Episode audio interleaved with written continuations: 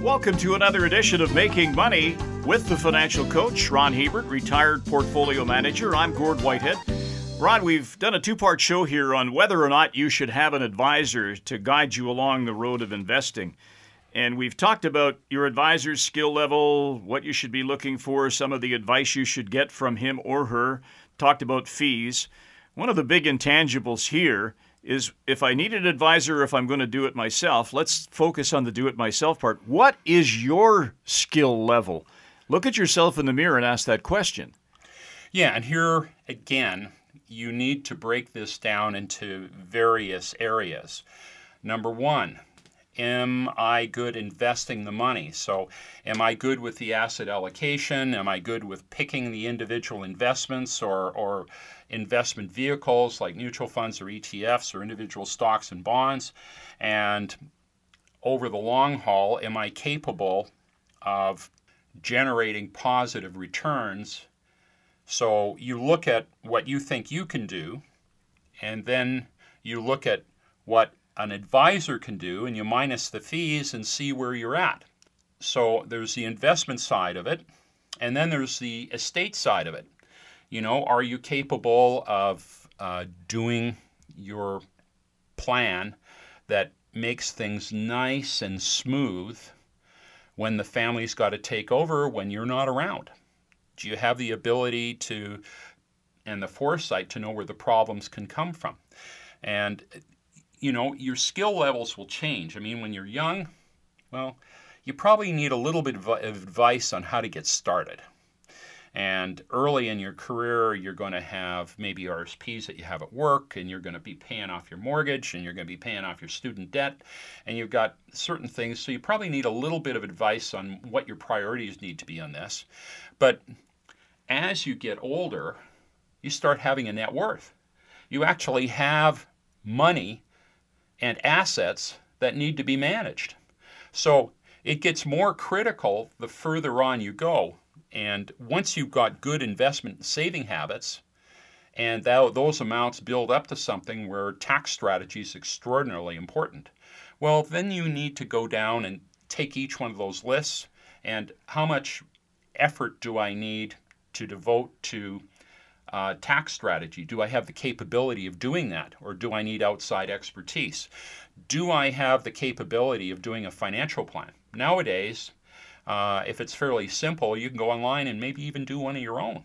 Uh, if you don't, well, then maybe you need to go to your accountant, or you need to, if the firm that you're dealing with has one, maybe you need to plug into someone that offers those services as well. So you really need to go down the checklist of all the different things from the tax, the estate planning, the retirement planning, the investment planning, and take a look at each one of these areas and look in the mirror and say, do I have the ability to do this on my own? It's the old check your ego at the door thing here totally check your ego at the door because sometimes you see people doing the dumbest things that they, they are completely convinced that they have an insight that nobody else has. So you need to make sure, look at this a little bit humbly and, and say to yourself, no, I really, really do need help because it'll be value added for me uh, above what I'm paying. So sometimes, too, there can be a disconnect between knowledge and action, right?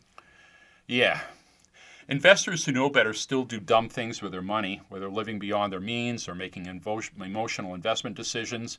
If after a thorough accounting, uh, you look back and you, there's another thing, you take an inventory, you sit down, you pour yourself a fine glass of French Burgundy. Yes. and uh, maybe a pad of paper, and you write down, you look at your past. It's uh, sometimes a little bit humbling is to look at how many things you can put in the success column and some things you put in the failure column. You know, if there's just too many items in the failure column that cost you a lot of money, well, then you're going to need to look to outside help. Okay, let's talk about life stage. This is a really important consideration whether you should hire an advisor and, and can it add value for you? Here again, as we talked about in the, the previous session section, as your life goes along, things change. Life stage is an important consideration because as you get older, you have more assets. And as you have more assets, things get more complicated. And maybe you need to diversify your portfolio a little more and you need more solid help on the investment side. Your tax side will definitely get more complicated as you make more money. And you'll need someone to help you with that, or you'll need to upgrade your skills so that you can handle that. And later in life is typically when you've got your biggest tax issues because you've been saving in your RSP, no tax issue. Then all of a sudden you're 71, huge tax issue. The money's got to start coming out. So you've got had a business and you put money in your business your whole career. Well, you've sold your business, now you've got cash in it. How do you take that out? What do you do? Those are things where later on in life, the issues you face get much, much more complicated. And uh, the other side of it is that as you get older, you find that maybe you just don't have the mental capability to do this stuff anymore. Maybe it's a daunting task. It is. I mean, I'm getting to that age now where I'm I'm sitting back and I'm thinking, holy smokes, like I, I need some help on this one. Uh, you know, and and frankly, you we just all father time. You you just tend to slow down a little bit. I mean, I've because I've dealt with people for 35, sometimes even close to 40 years in some cases, and you've seen how people were really, really, actually, sometimes they were young and they were really dumb.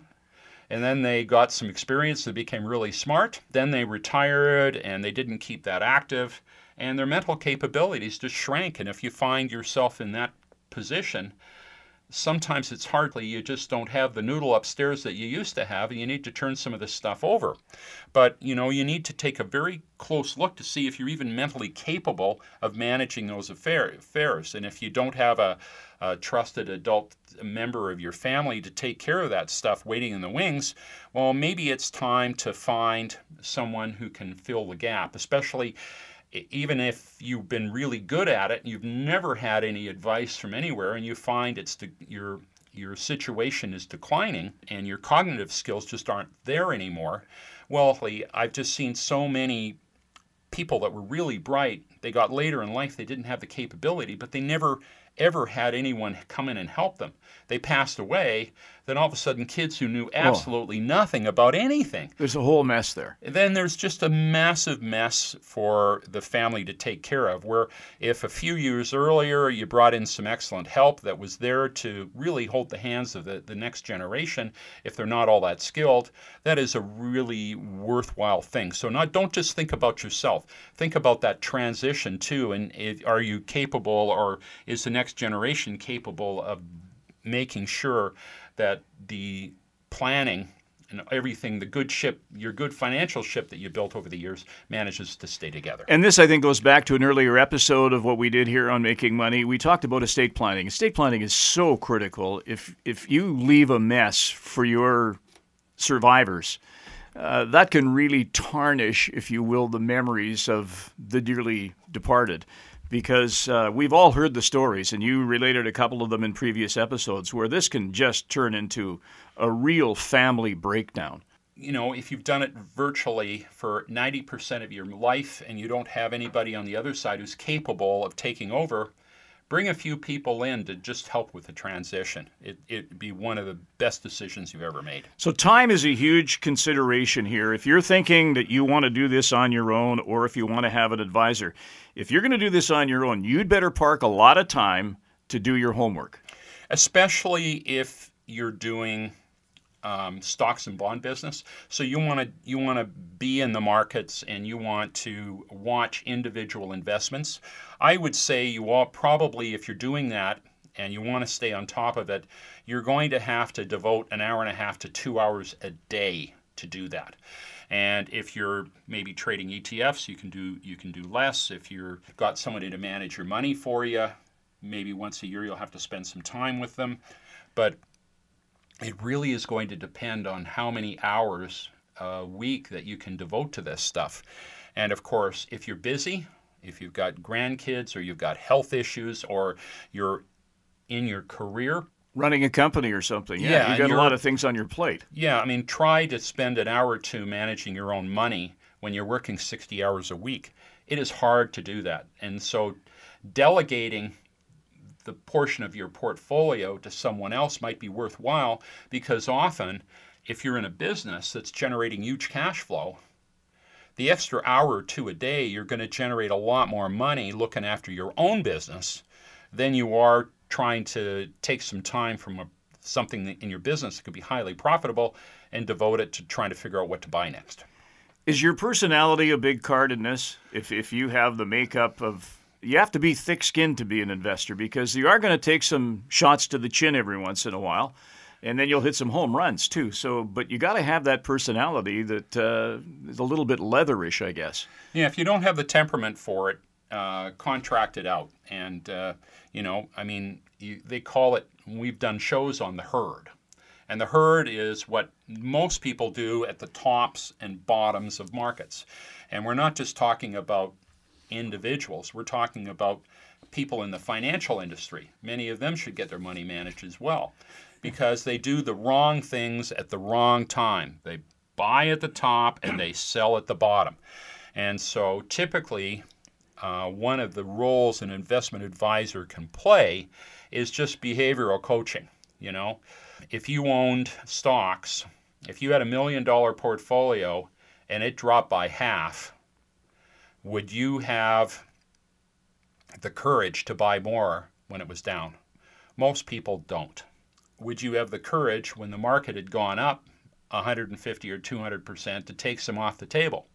Well, usually you think it's going to continue to go on forever, like Jack and the Beanstalk. Boy, do I know that story from some different experiences over time.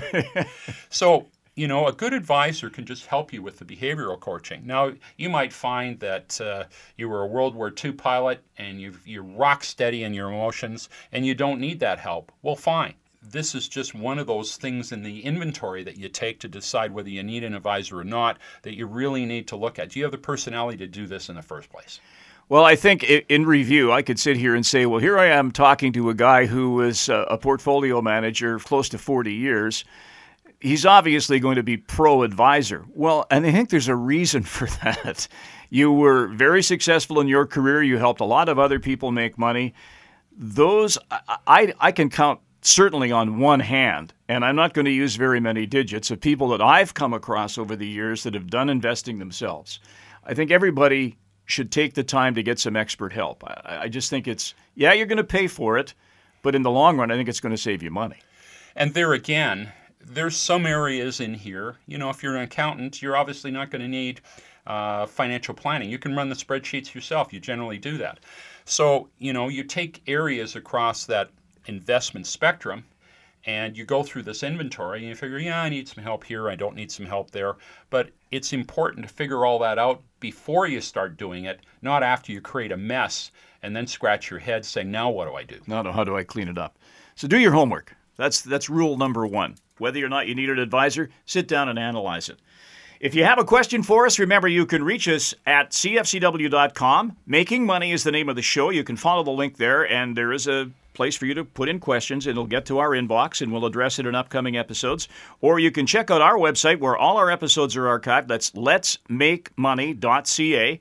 And it'll also get questions to us to our inbox there, and we'll address those as well in the future. Remember, the show is called Making Money with the financial coach, Ron Hebert, retired portfolio manager. I'm Gord Whitehead, retired broadcaster. We thank you for taking the time to join us on Making Money. The information presented is derived from sources believed to be reliable. This material is presented for information purposes only and does not constitute investment advice.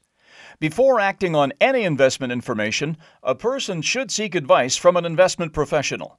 The presenters may or may not hold positions in the securities discussed on this show and will not be responsible for any losses sustained from acting on this information.